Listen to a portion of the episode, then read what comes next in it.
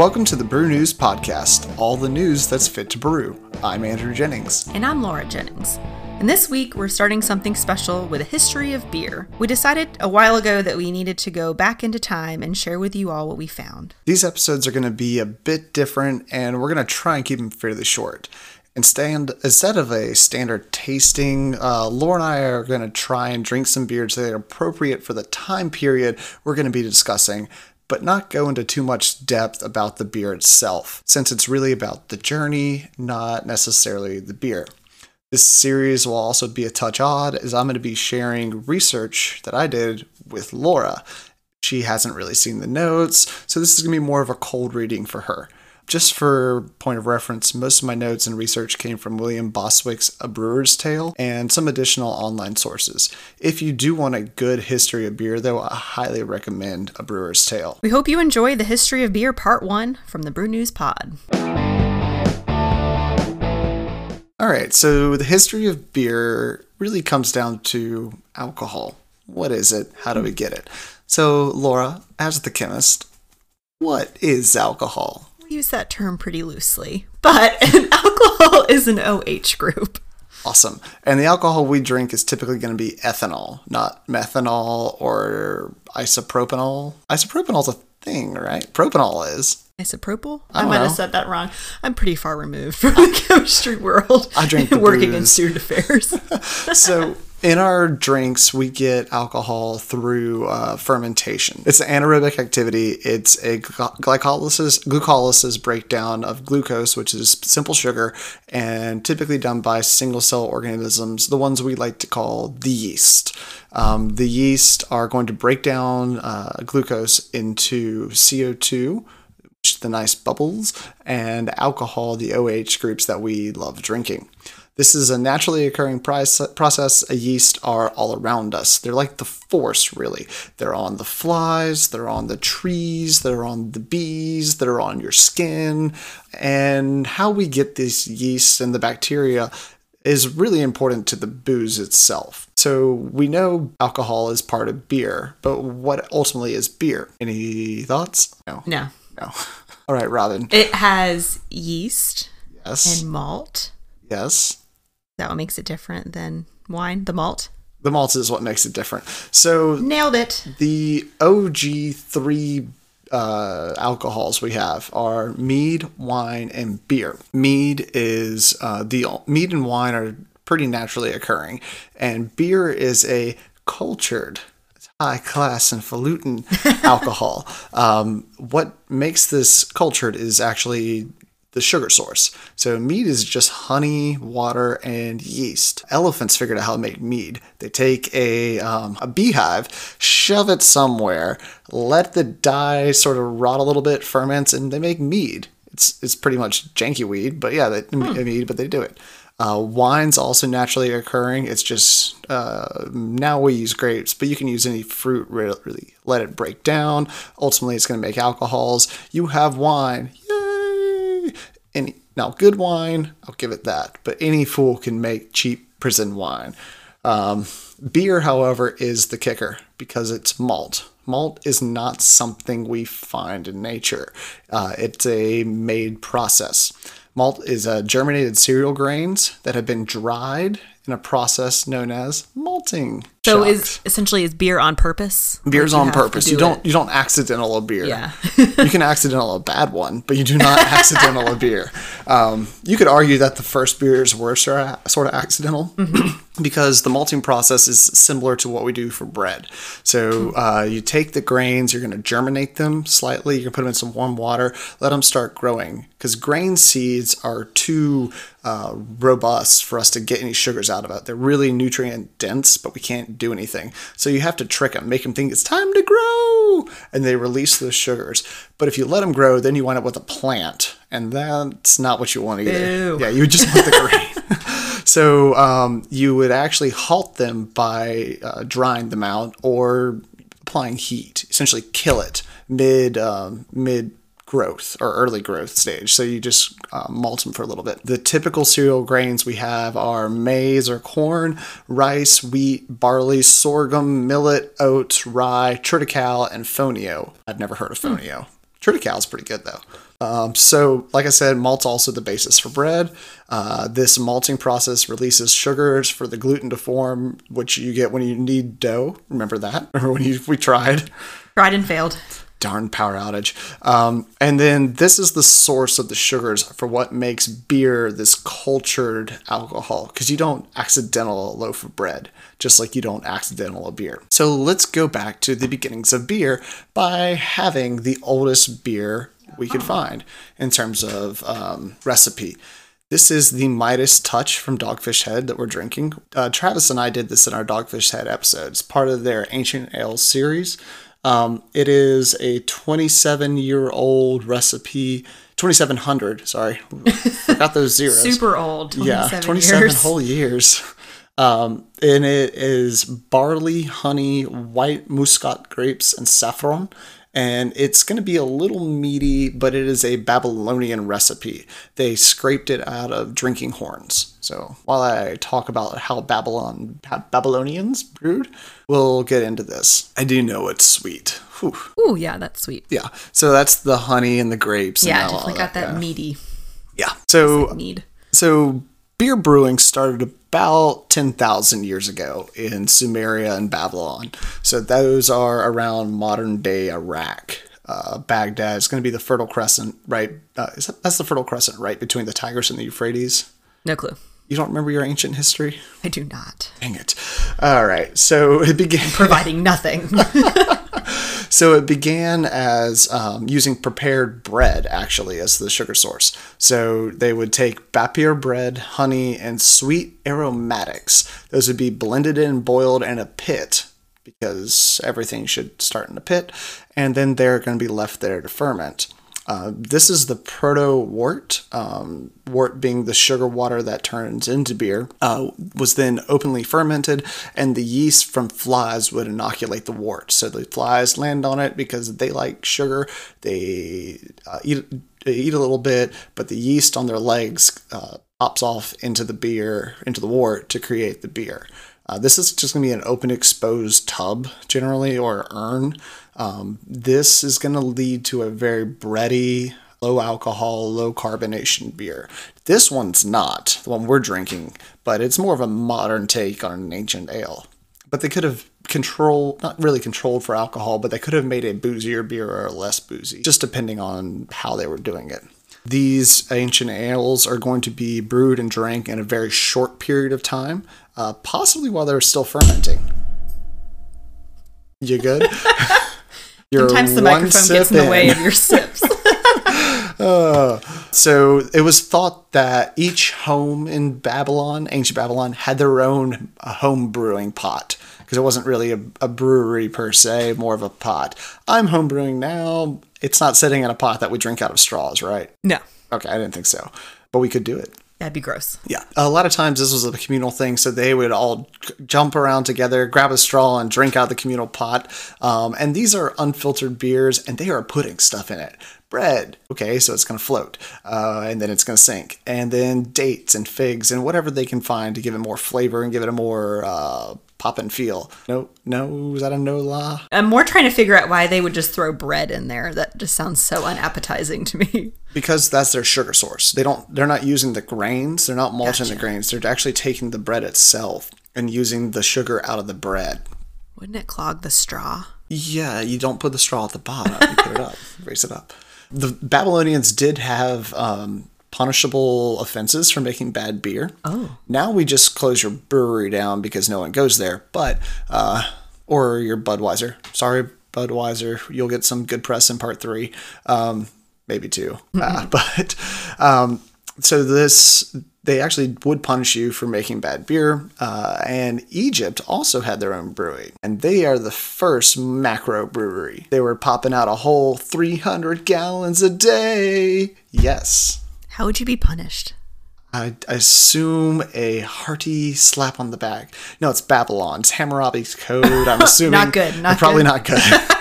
You probably uh. lose any uh, any equipment you have, and you probably have to pay a fine of some sort. Hmm. Look, I'm not big into ancient Babylonian rules and law. The law, yeah. Yeah, the law. I'm barely up on ours. Next time, do better. Okay. um, but Egypt created their first macro brewery in Heracompolis. Heracompolis. Yeah. yeah, you're just looking at me like I'm crazy. Uh, and this brewery put out three hundred gallons of beer a day for the masses slash slaves. The Egyptians learned this pretty early on, that beer is caloric and carb... carbohydrate yes that's the one caloric and carbohydrate dense, so you can get a lot of energy out of just drinking beer, and you can make it fairly low alcohol and give it to the slaves. They're all drunk that night. Yeah, this is what they did. Um, where is this again? Egypt, Egypt ancient Egypt. But this concept of giving laborers heavy caloric heavy um heavy caloric heavy carbohydrated beer continues up until well into the eighteen hundreds and possibly further. At that point, it's not for the slaves, but it's the concept of, you've been working all day, we need to replenish your uh, nutrients, have a beer. It does the trick. And then prohibition. But we, we're a couple thousand years before. So let's, um, unfortunately, we don't have a ton of good Babylonian or Egyptian breweries these days. No one thinks about those areas, the Fertile Crescent, the Nile, the Nile River Valley, as the locations of brewing. But they do think about Europe. So let's talk about the early European brewing. Earliest known brewery in Europe was founded in three thousand B C, so it's about five thousand years ago, so it's almost exactly halfway from when brewing started to now. This was in Skara Brae off Scotland. Uh, the grain in the in Europe was not nearly as plentiful as it was in the Fertile Crescent and Nile Delta, so you had to get a little bit creative. And this is not the last time we see people getting creative with their mashes. Um, common add-ins. When I say something that sounds good, let me know. Uh, tree sap. Not doing it. Okay. Uh, honey. Not personally, but I could see that that would be okay. Cherries. Eh. Okay. Cloudberries. Unsure of what that actually tastes like. Lingonberries. Oh, like... Isn't that what they make the um, little jam out of? Yes, they yes. make lingonberry jam yes, yes, out yes, yes, of yes, yes. lingonberries. They're real. Uh, this, these are not made-up fruits. No. Uh, Roman wine. Hmm. Sounds pretty good, right? Sure. Yeah, when you could get it, you could toss some wine in there. Um, and I'm going to get to a... F- th- these next ones are actually Norse add-ins, so Scandinavian add-ins. Uh, nightshade, hmm. hemlock, hmm. meadowsweet. Unsure of that one. Could go either way, really. It's also slightly toxic. uh, Henbane, mm. mushrooms of the psychedelic type. No, uh, ergot. Definitely not. So, do you know what ergot is? I do. Okay. It's one of the theories for the Salem witch trials. Oh, interesting. Yeah, so there's a theory that ergot caused some of the hallucinations that the kids were doing, and uh, people who were accusing certain people. It's maybe one of the more far-fetched series, but I did a book report on it in like seventh grade. Ooh, yeah. Getting fancy. Yeah, look, I, look at me contributing. Yeah, I didn't know that. I just know that ergot is a fungus that mm-hmm. has similar chemical components to L S D. Yeah, does it grow on, is it grain? Is that what it grows on? I think it grows on grain. Yeah. Yeah. Um, so these were pretty common add-ins uh, in early European brewing.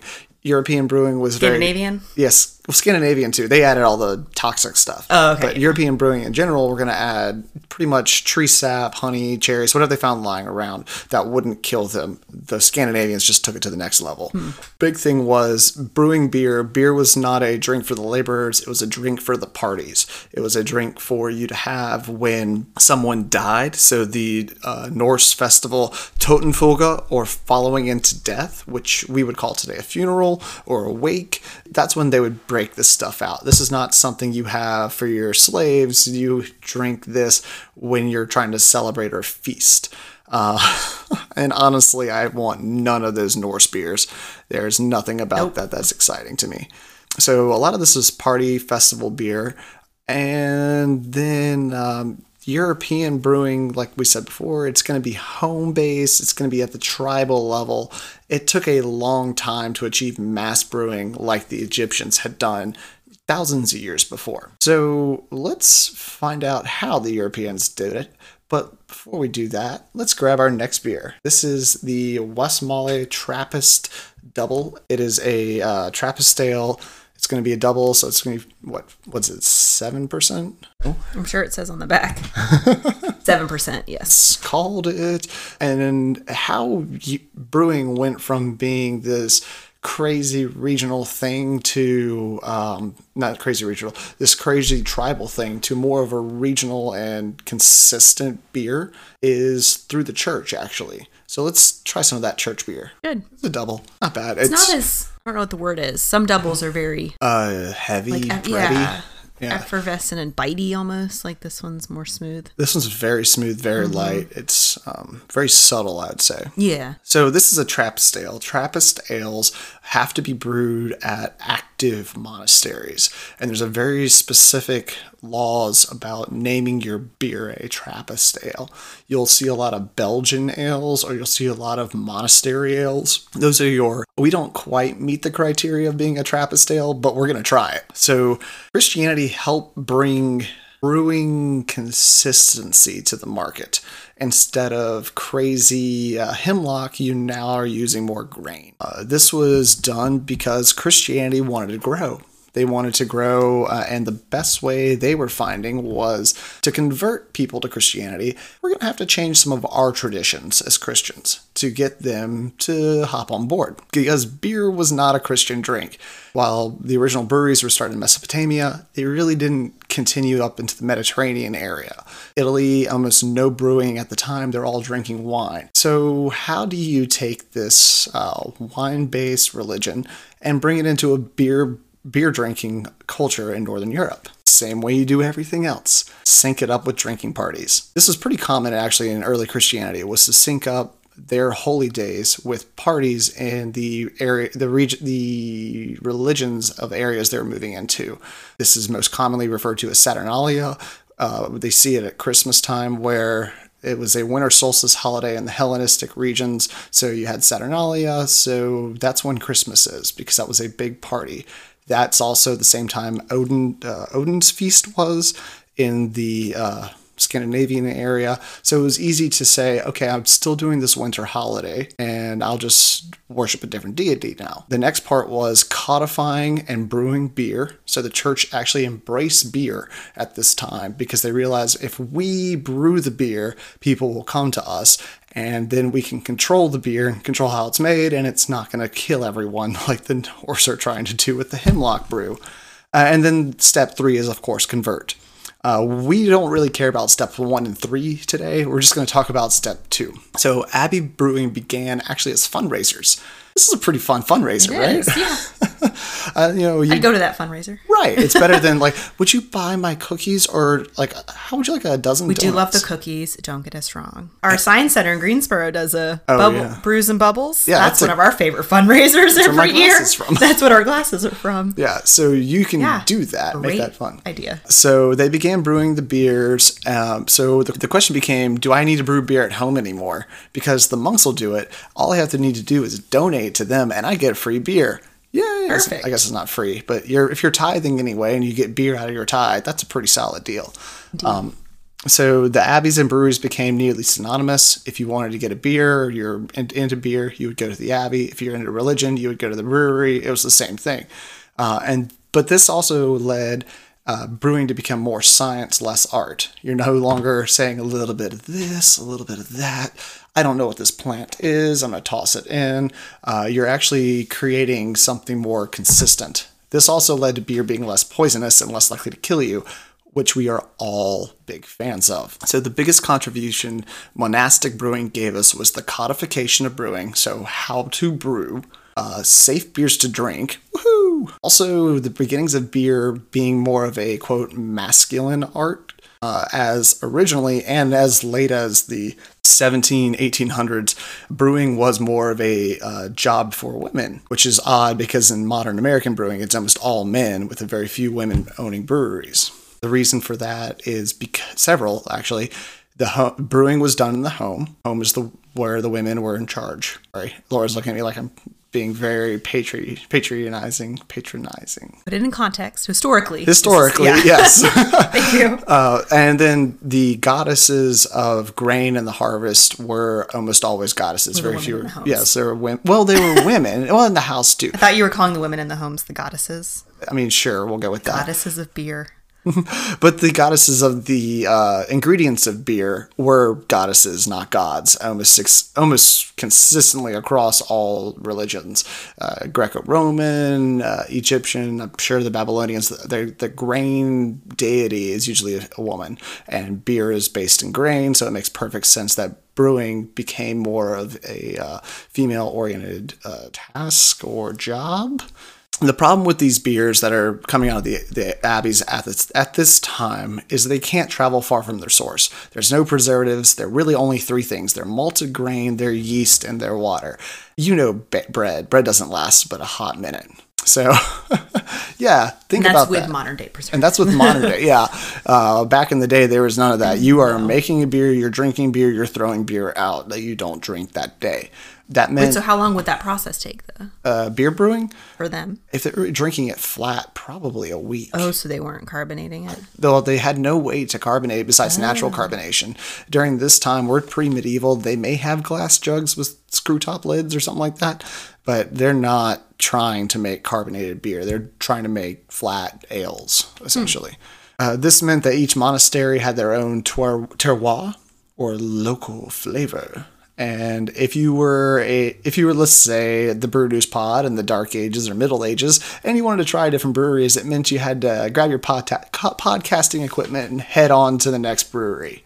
Well, that gets us, that gets us up to the, about the Middle Ages, about to medieval times. So I think we're going to call this episode for now, and we'll get started with our section. We're going to title Road Beers. Oh. That include concludes this week's History of Beer. Thank you for listening to this week's Brew News. If you enjoyed the show, please take a moment to subscribe and give us a rating in whichever app you found us on. We value your feedback, and it also helps the show reach more listeners. If you have any thoughts or suggestions for future breweries, or are with a brewery and would like to join us, feel free to tweet at or follow us on Twitter at brew underscore news. We're on Instagram at BrewNewsPod, and you can visit our website, w w w dot brew news pod dot com, where we'll post links and photos and tasting notes. You can find us on Apple Podcast, Spotify, or whichever podcast platform you use. Thanks for listening, and we'll be back next week to look more at the history of beer.